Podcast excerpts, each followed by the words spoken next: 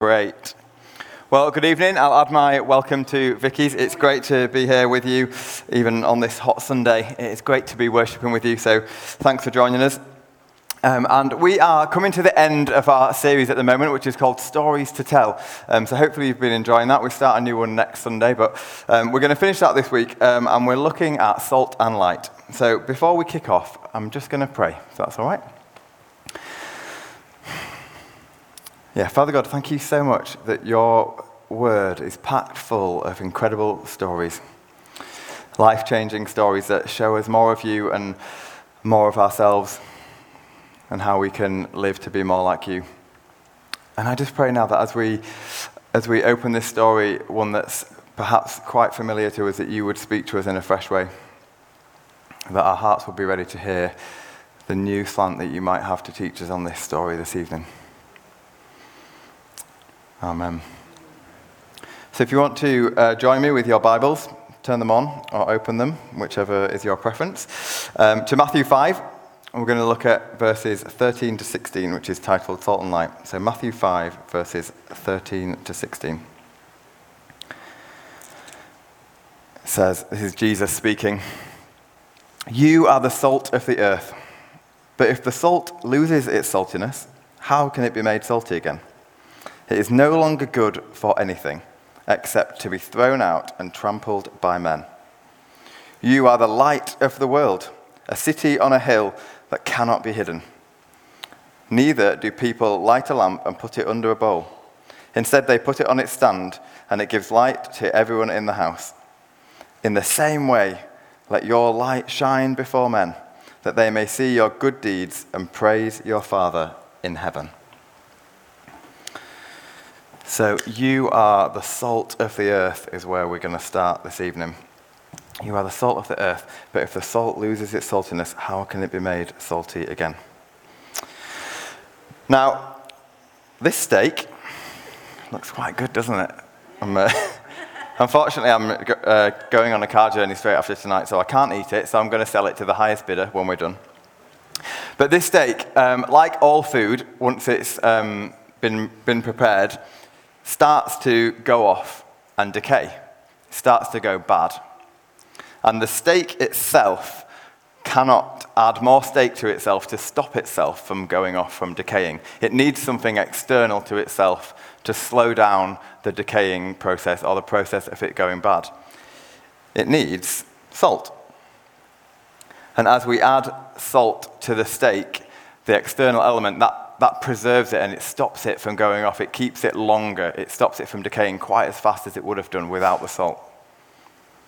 Now, the earth is exactly the same as this steak. Due to the fallen nature of the, of the earth, the earth is going on a social decline. We know that the Bible teaches that, that the world is declining because of its fallen nature. And in the same way, the world needs something external to society to slow down the social decaying process that this world is in that we see. It needs something external to itself. Society itself cannot fix itself. It needs salt, it needs the, ex- the external salt. You are the salt of the earth. We are called as a generation of God's children to slow down the decaying process of society. That is our mandate given to us from God. We are citizens of heaven, we are not citizens of this earth, so it's our, our external mandate to come in and to slow down the decaying process. And being salt of the earth is all about our demeanor. Being salt of the earth is about our demeanor. We're called to have a heavenly demeanor that's counter to the things of this world. When people, people encounter us, they should, they should encounter our saltiness. They should encounter our difference. When they hang out with us, when they're our friends, when they see us, they should see something different about us that goes, that's not of this world. That's not of this earth. That's something different that I want to grab hold of. They should taste our saltiness because we should stay salty. We need to stay salty. Being salt of the earth means that people can't help but see the grace and kindness and love flow out of us into the world around us. Now, rabbis actually use the term salty to describe wisdom when they speak. Um, And so, being salt of the earth actually means speaking heavenly wisdom into people's lives and situations, because that term salty is actually used um, to describe wisdom.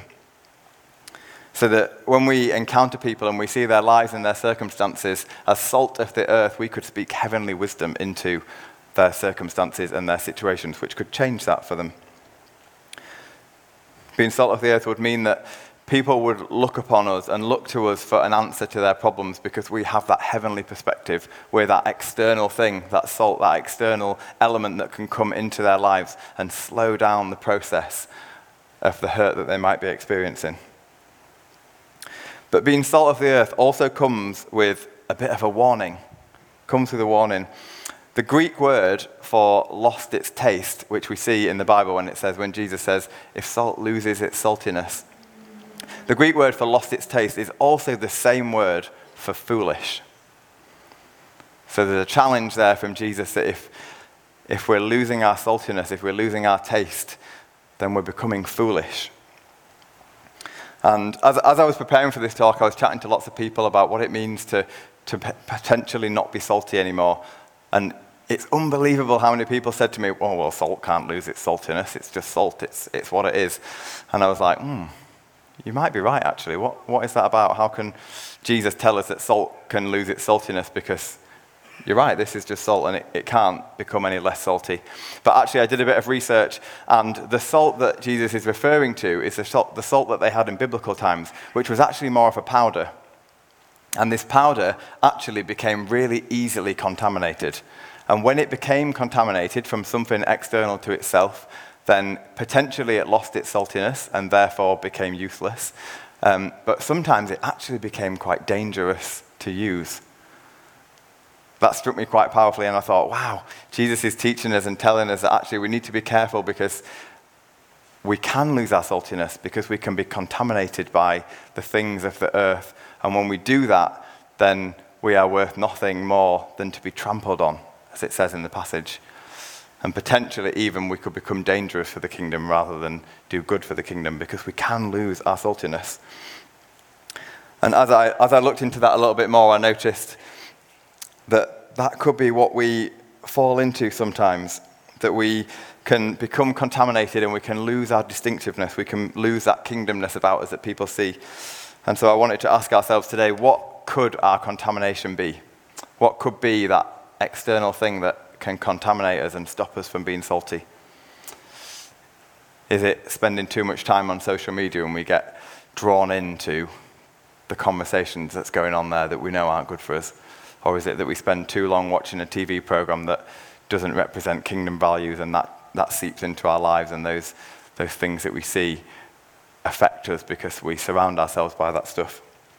Or is it, one, is it a group of friends that we hang out with that we know aren't really that great for us and bit by bit, time after time, we see ourselves changing because we hang around with those people? Or maybe uh, in the classroom at school or um, in the staff room, there's people that just speak negatively of people all the time, and, and too quickly we find ourselves falling into that trap because we become contaminated and we lose our saltiness. But the good news is, is that the salt that we have today has been refined. It's been refined, which means that it can't lose its saltiness. It's been refined, which stops that potential element of it becoming less salty. And we have Jesus to refine us so we can go back to the foot of the cross whenever we feel contaminated and we can be refined. We can be refined so that we can regain our saltiness and so that we can go back out into the world to, to stop that slowly, gradual, decaying process of society. So there's a warning there to say, be careful, don't lose your saltiness. But a reminder that actually we can come to Jesus and we can be refined to regain our saltiness because we need to stay salty. It's so important that we stay salty. And let's look at the next bit of the passage. You are the light of the world, a city on a hill that cannot be hidden. Neither do people light a lamp and put it under its bowl. Instead, they put it on its stand, and it gives light to everyone in the house. In the same way, let your light shine before men, that they may see your good deeds and praise your Father in heaven. Now, being salt is about our demeanor, it's about how we act, what we ooze. Being light is about our deeds. We see there Jesus talking about our letting our deeds shine. So being light is about our deeds. And I wonder if, has anyone ever woken up in a place in the middle of the night and you've needed to, I don't know, go and get a drink or go use the, t- the toilet and you, you do that thing where it's pitch black and you're like running around the room and you're trying to find the light switch and it takes you a bit of time, but eventually you, f- you find the light switch and you turn it on. And then maybe the next night you do it again and it takes you a little bit longer, but you find it. And then eventually, after a period of time, you just find it and you just wake up and you just, boom, yeah, I know where the light is. I can get there in the darkness. I can just touch it and it's fine. We should be like that to our friends around us. When our friends wake up in a place of darkness and they need to find light, they might, they might stumble around for a little bit, but we can be the light switch and we can go, hey, come to me, let me speak light into your life, into your situation. And then what will happen is eventually, over a period of time, they will learn that habit. They will know where they can go to to find light. They will come to us and they will see light as we speak that into their situation and in their lives. And then hopefully, eventually, after they do that for so long, they'll realize that the source of our light is not from within us, it's from Jesus. And, and that will help us lead people into the kingdom. Hopefully, that will really help us share what it means to be light. And there's a, there's a Rend Collective song called The Joy of the Lord, and I was listening to it the other day, and I just thought it, it just really sums up what, what we're looking at here in terms of shining bright. The chorus goes like this. Don't worry, I'm not going to sing. It says, The joy of the Lord is my strength. In the darkness I'll sing. Yeah, sorry, in the darkness I'll dance. In the shadows I'll sing. The joy of the Lord is my strength. In the darkness I'll dance. In the shadows I'll sing. That is the people that we are called to be. No matter what our circumstance or situation, in the darkness we will dance and in the shadows we will sing. Because of the joy that we have, the joy that we know. But it's more of a question of not even do we dance in the darkness and do we sing in the shadows, but how much do we shine? How brightly do we shine? Do we shine on a little bit of a dim light, or do we shine so bright? Do we shine as bright as we possibly can? Fortunately, the sunlight is ruining my illustration a little bit. But, but how bright do we shine? Do we shine in a way that truly reflects the freedom and the salvation that we have received through Jesus? Or do we sometimes shine a little bit dimly, not quite realizing or not quite letting our actions know just how much we've received, just how much we've been saved. You know, when Jesus healed Lazarus, he came out of the tomb and remained in his, um, in his cloth, in his, um, what are they called? I've got it written down. What's the word? Um, in his, like, bindings, whatever it was. Um, and, huh? Grave clothes, yes. He remained, he, remained, he remained bound up by his grave clothes. And Jesus had to say, Unbind this man. So there was, there was a moment when Lazarus stood there in the light, but not acting as if he was standing in the light. He wasn't shining his light, he remained bound up. And Jesus had to say, Unbind this man, let him shine, let him dance in the shadows, let him sing. And I wonder if that's how we can find ourselves. Do we sometimes allow the world to bind us up so that our, our light just shines a little bit dim. And then we need to just remind ourselves to shine bright. We need to shine bright. We need to remind ourselves that we're no longer bound and that we can shine because we're all attached to a dimmer. And we need to just adjust that dimmer, just allow ourselves to keep shining bright. And secondly, Jesus says in this passage, He says, do not put your lamp on a, on a bowl. Instead, put it on its stand. Put it, place it on its stand. And the message version actually says, I'm putting you on a light stand. Now that you have been put there, shine. I'm putting you on a lampstand. Now that you have been put there, shine. We've already been placed on a lampstand. Do you notice how Jesus doesn't say, oh, just go off for a few days, maybe a few years if you're going to take a really long time about it and pray, pray lots and think about where you're going to shine and think about what that's going to look like and who it's going to be for and how you're going to do it. He doesn't say, go off and find your big calling and then, then soon you'll realize what that looks like so that you can shine. He says, I have placed you on a lampstand, so shine. Each and every one of us has been placed exactly where we are so that we can shine. And potentially in a world that shows us that we need to keep looking onto the next thing or the next goal or the next house, we can say to ourselves, oh, it's not my time to shine just yet because I just need to sort this bit out first, or I need to sort the other bit out, or maybe when we get a new house, then we can shine to our neighbors because we've lived here a little bit too long now and it'd be a bit weird if we suddenly started to do that, or maybe when I get a new job, then that will be the place when I can shine and I can be Jesus to people, or maybe when I move schools and get a new group of friends, and that's when I can be in my place where I shine. No, Jesus says, I've placed you on your lampstand, so shine. Shine where you are. You have already been placed there. You've already been placed there. Shine and shine bright. So you are the salt of the earth. But if the salt loses its saltiness, how can it be made salty again? It is no longer good for anything except to be thrown out and trampled by men. You are the light of the world a city on a hill that cannot be hidden. Neither do people light a lamp and put it under a bowl. Instead, they put it on its stand, and it gives light to everyone in the house. In the same way, let your light shine, that they may see your good deeds and praise your Father in heaven. We need to remain salty and we need to shine bright. Being salt and light is less about what we do but more about who we are. We are salt and light. It's less about what we do, it's more about who we are. Just as Jesus was speaking to the Israelites when he, um, when he read this story to them, the people of Israel were called to be salt and light, but they weren't acting in that way. They weren't living that out. So he said, Stop, wait a minute.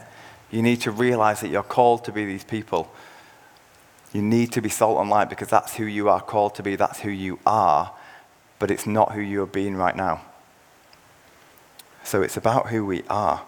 It means that we see the world differently because we are defined by our destiny, not by our past.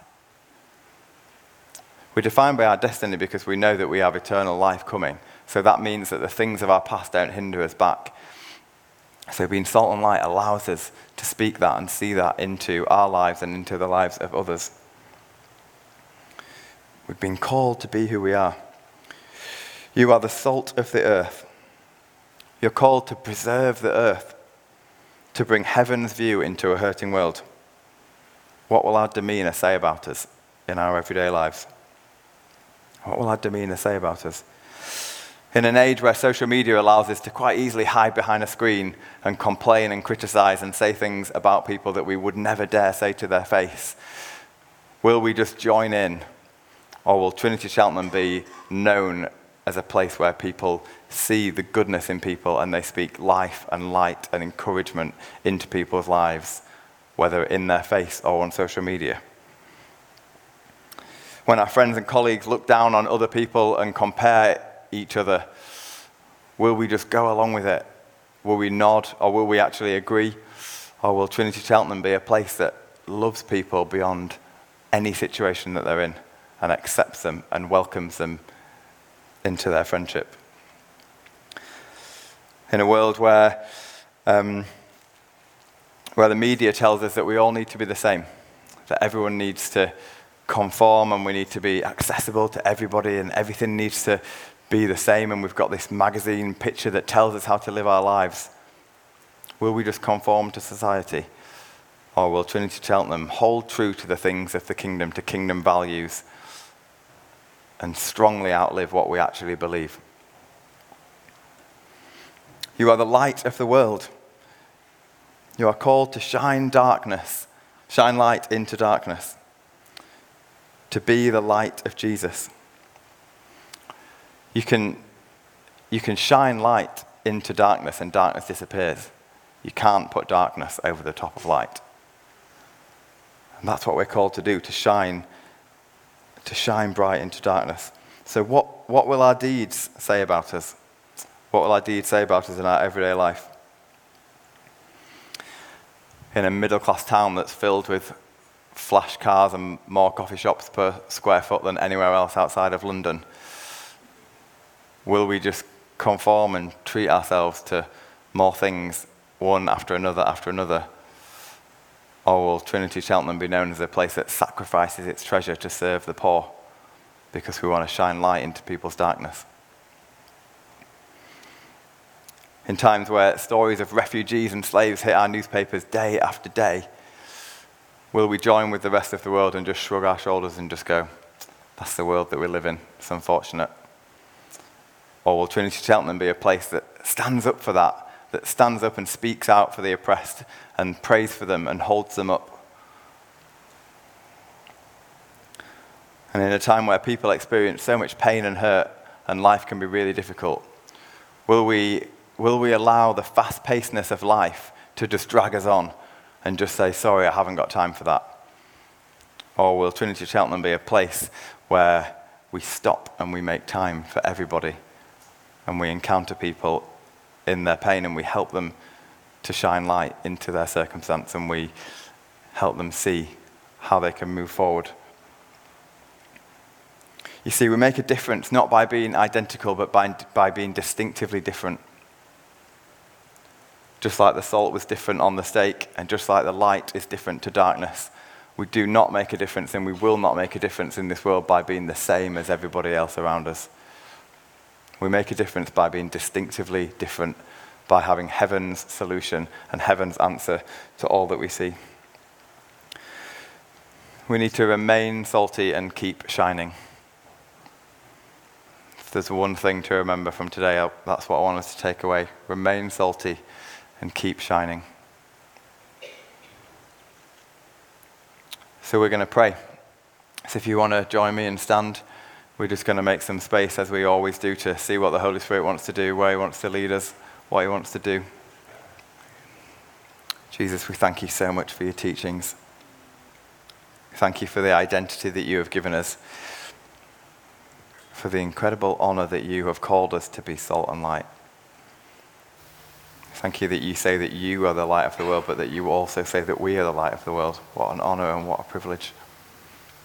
I pray, Holy Spirit, you would just come now and just speak to us.